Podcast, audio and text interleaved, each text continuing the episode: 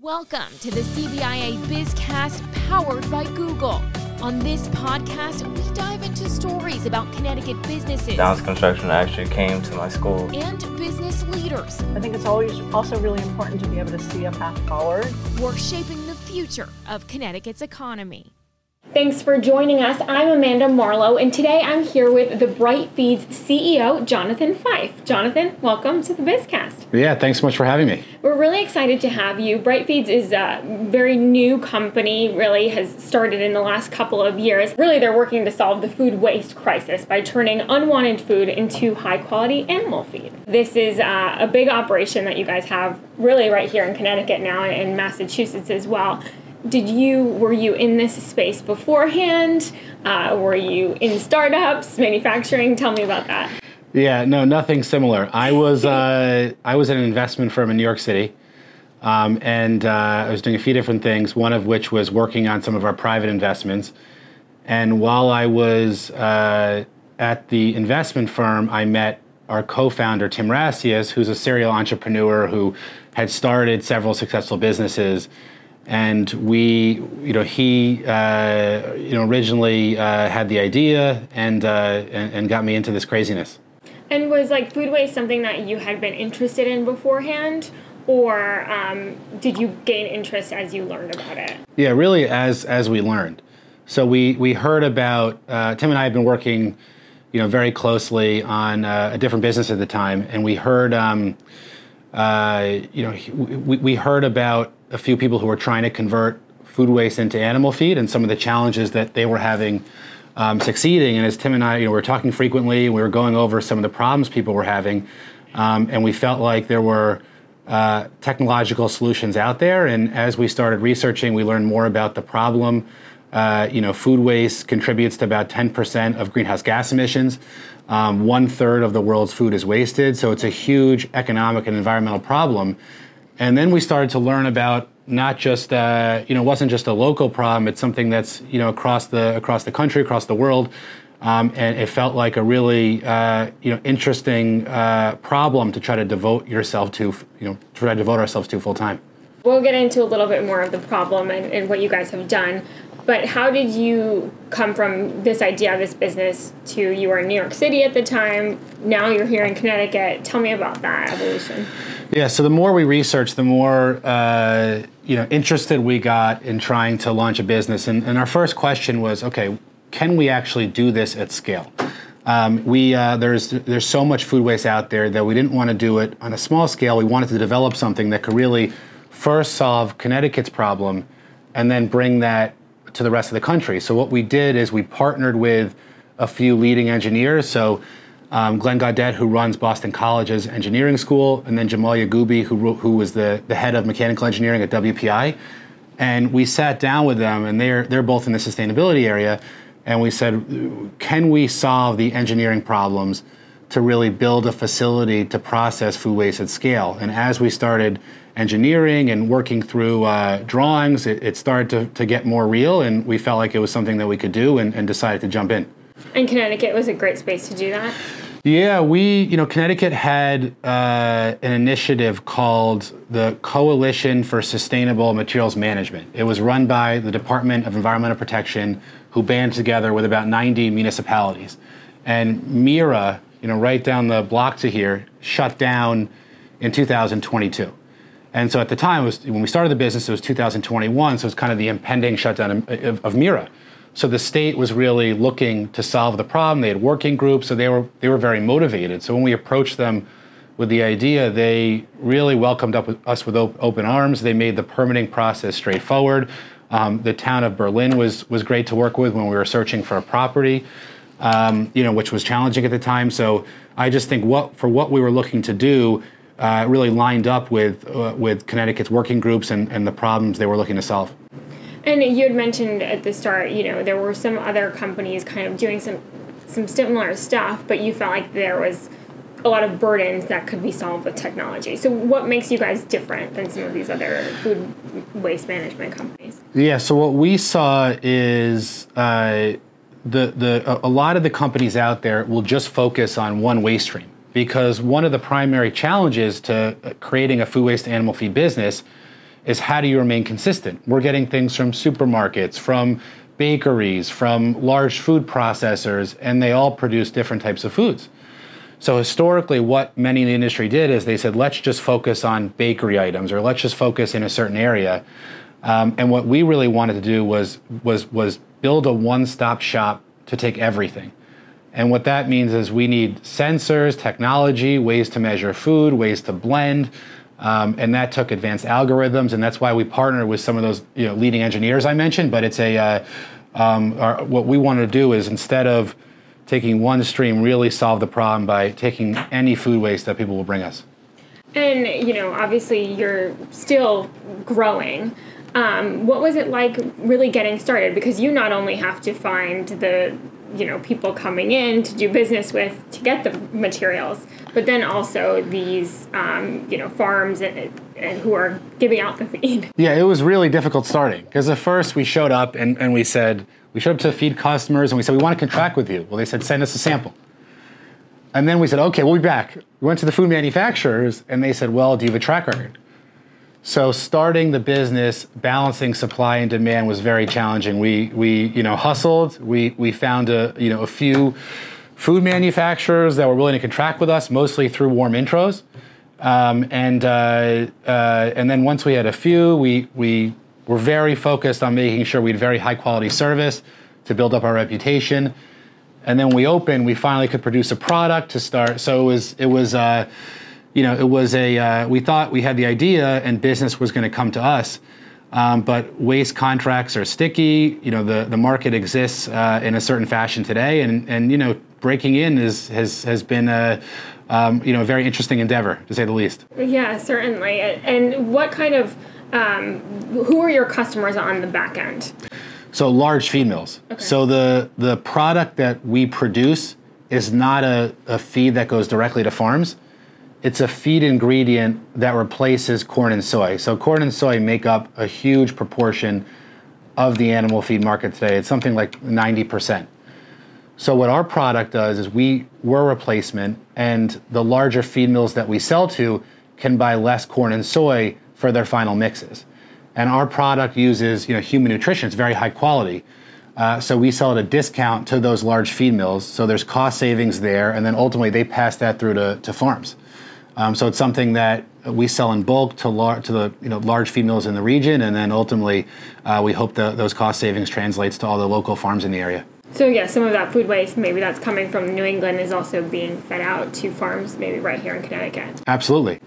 And on the business side of things, what's the so for these, um, you know, these farms, these large scale operations? There's a cost saving. They're getting really high quality food what's the benefit for the businesses?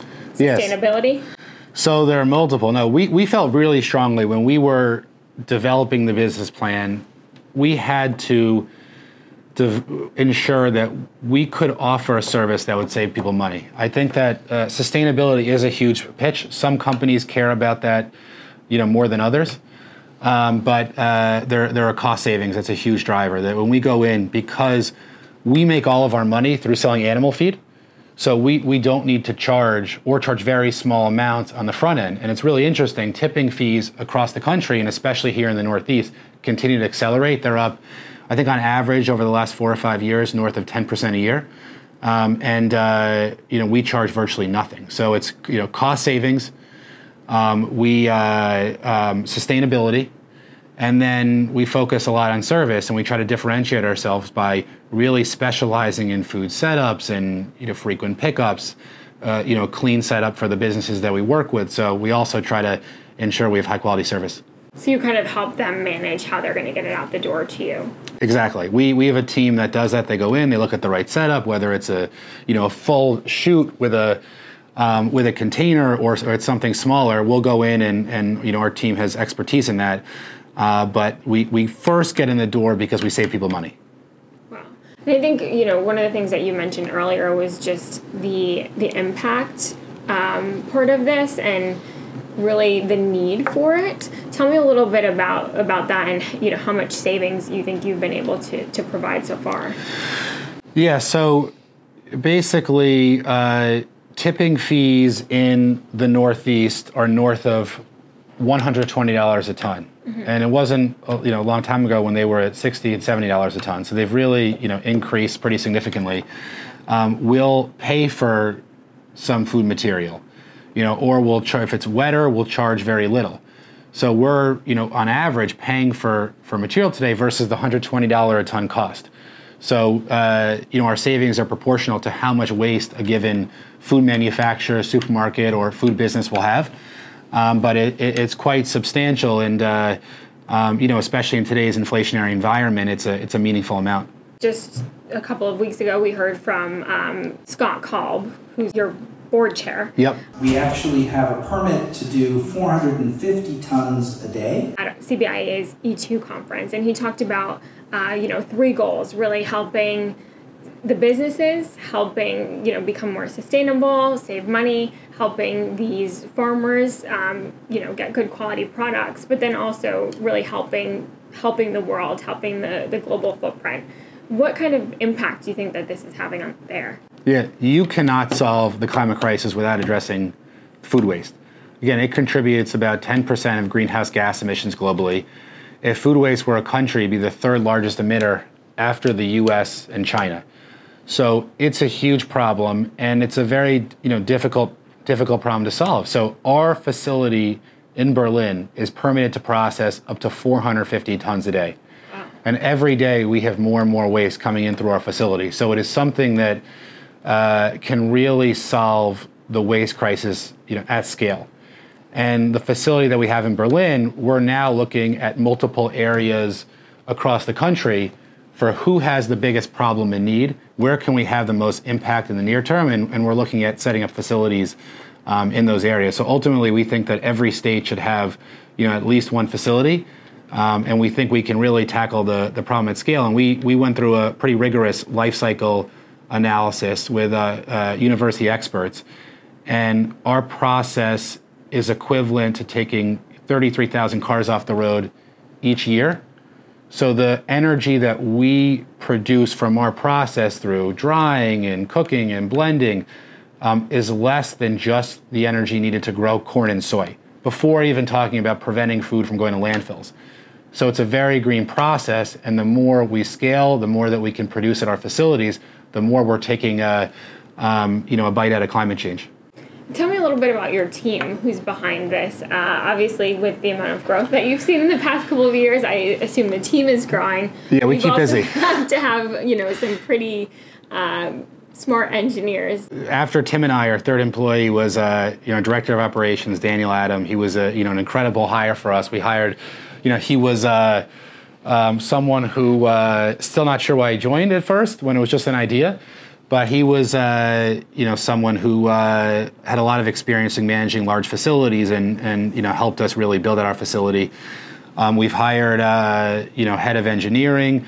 We have um, you know on our team is the head of engineering at Boston College and Worcester Polytechnical Institute.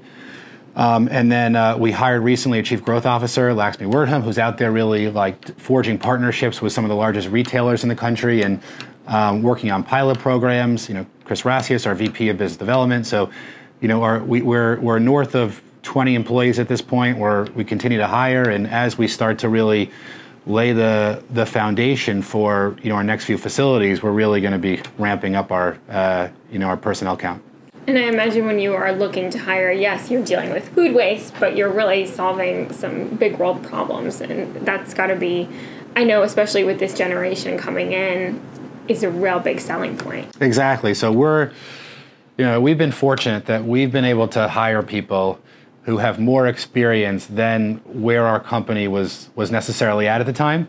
And I think everyone who's working, everyone's working just an insane amount of hours at this point. You know, solving problems as they come, figuring things out. You know, we're we're really creating a newer process. And because there's not a, a roadmap we can just follow, it means everyone is is working like crazy. Um, and uh, I think they're they're doing it, and we're able to recruit uh, people of high caliber because everyone sees where we're going to be in four or five years. They're excited about the mission. You know, everyone. Uh, uh, when more food waste comes into our facility, we, we walk around, and it, it's amazing to think that a lot of the food waste could have gone to a landfill or incinerator. It's it's clean, it's fresh, it, um, it it's uh, it, it, it's it's it's really we've we've all been amazed at how much food waste there is, and the good thing about working at our company is you're surrounded by food waste, so you know exactly why you're there. You're surrounded. You, you can really feel your impact every day when you're at our facility. You seem to have gained so much knowledge um, about food waste and about this conversion you didn't know much about it beforehand. so tell me about uh, taking on that, that learning curve and immersing yourself in, in this. Yeah, so at first we said, let's focus on, you know, and really we've done this until until recently, let's focus on the technology. Let's make sure that we have a state of the art facility. We have sensors throughout our facility, algorithms that are moving material throughout our facility and blending it. Um, and we, so we were really focused on just the tech piece in our facility for a while. And after we opened, we said, okay, if we build it, they'll come. But we learned very quickly that's not the case. You really have to go out there, you have to find business, we have to market, we have to make sure people understand clearly what our value proposition is, and that will make their lives easier. So, through the course of doing that, we've interacted with so many people throughout the the you know food spectrum, from the haulers to the food you know to food manufacturers to people in the sustainability area, and you know, through that process and through growing our business, we've we've met so many people that have taught us an incre- you know an incredible amount. And that's kind of just how you started to gain all of that. Uh, we learn something new every day, and that changes. Where the good thing about being at our size is that when we learn something new, we can adjust and we can refine our process or how we set up or our routes or who we partner with, and so um, at, at, this scale, we have a lot of flexibility, and uh, you know, I think our whole team is is just very open minded to new information and trying to make sure that we get it right. What are some of the things as you look back at your starting to where you are now? Some of the lessons that you've learned. Oh my God, I have. Do you have two hours? but it's uh, we've uh, there's just uh, uh, you know we we've learned an incredible amount. There's you know things about our process that we would have done differently the way we you know set up our facility to have more flexibility for the future um, there's uh, um, there's uh, you know certain uh, um, you know waste streams we wish we had targeted right away there's just a, a whole host of um, uh, you know things with our facility setup that we think we would um, you know that we would do differently anytime we said oh let's just go about it this way to, to save a few dollars we've always regretted it. So anytime we've really built for scale, put things in the right way, it's avoided the headaches of, you know, our director of operations and others running around fixing pipes are bursting, going it, you know, I think uh, really uh, making sure that that you build it correctly the first time around. Yeah, so really not not taking those shortcuts to try and speed things along. Exactly, it's build it the right way, be patient. Um, you know, if we continue to focus on making sure our customers are happy, both on the food manufacturing side and the animal feed. The rest, you know, and we, we focus on building a high quality plan and improving each day. The rest, the rest will take care of itself. What advice do you have, maybe for um, you know people who are entrepreneurs, maybe kind of stuck in one world and have this idea. What what advice do you have for them? I know you had a partner in this, so that was helpful. I'm sure. Yeah, so I would. Uh, well, maybe I'll have a different perspective in a few years. We'll we'll, we'll see, but. Uh, but but currently, uh, I think a lot of the success that we've had is because our team is made up of people with very different skill sets. So, without Tim, uh, there's you know there's no chance that Bright Feeds would have taken off. And then without you know Chris and Lakshmi and Dan, there's no way you know we would have gotten the facility scaled up and, and the machines working. So I think uh, you know and Scott on the finance side and sustainability area. So I think the the you know the the, the, the biggest advice I would have is partner with people who look at the world differently than you, have different skill sets. There's just there's way too much to do every day um, to grow the business, even at a small scale, to do it by yourself. I know you said your goal really every state should have something like this. Um, what are your what do you think about what's going to be happening with your company in Connecticut? I know you said the state has been since the beginning very you know receptive. I think you guys also worked with um, Connecticut Innovations. Was that it early on? Yep. Um, so you know, what do you think? What do you see for Connecticut's future with Bright Feeds? Yeah, so we're very focused on building out infrastructure in Connecticut. So our, our facility is permitted to process 450 tons, so we can we can take a big chunk of Connecticut's food waste. Um, the we really for for food waste to get to our facility economical, it either has to come it has, either has to come in very large quantities or be closer to our facility. So we're very focused on working with the state to build food waste collection stations and other infrastructure so that we have a presence in Fairfield County in areas that are over an hour outside of our facility. Yeah, one of the things I think we also heard at that E2 conference was just a lot of people wanting stuff like this but can't get to it because they're in a small town. Exactly. Um, and they're not able to, you know, they don't have the resources. Exactly. There's two sides to our business. There's the what goes on at the plant, uh, the the you know converting food waste to animal feed, and then there's logistics and making sure it gets to your facility in an economical way. Um, and uh, we're spending a lot of time on the logistics now and making sure that people in remote areas or areas that are far from our facility can benefit from the cost savings from moving their food waste to our facility. Very interesting. It's you know amazing to see what you've done in such a short period of time. I'm sure you sometimes you look back and you're like, wow, 20 employees. Yeah, it's uh, it, has been a, incredible uh, you know journey so far. I think you know working with uh, you know Tim Rassias, our president, COO, and co-founder, who uh, um, you know who has uh, you know a ton of experience building businesses, and Scott Kalb, another co-founder who you saw speak, who has a huge presence in the sustainability field. Um, ha- has made it a, a, lot of fun, but but we're all sprinting in a million different directions to make sure that uh, we take advantage of this opportunity. Great. And we've got a lot of businesses who listen to this Bizcast. So, uh, what steps should they be taking, or what kind of qualifies them for for the right person to, to be working with you right now? Yeah, if they have food waste, they're the right business. And uh, you know, Chris Rassias, our VP of Business Development's numbers, you know, on our website. So they can fill out a form on our website. They can call Chris. He'll get back to them, uh, you know, immediately.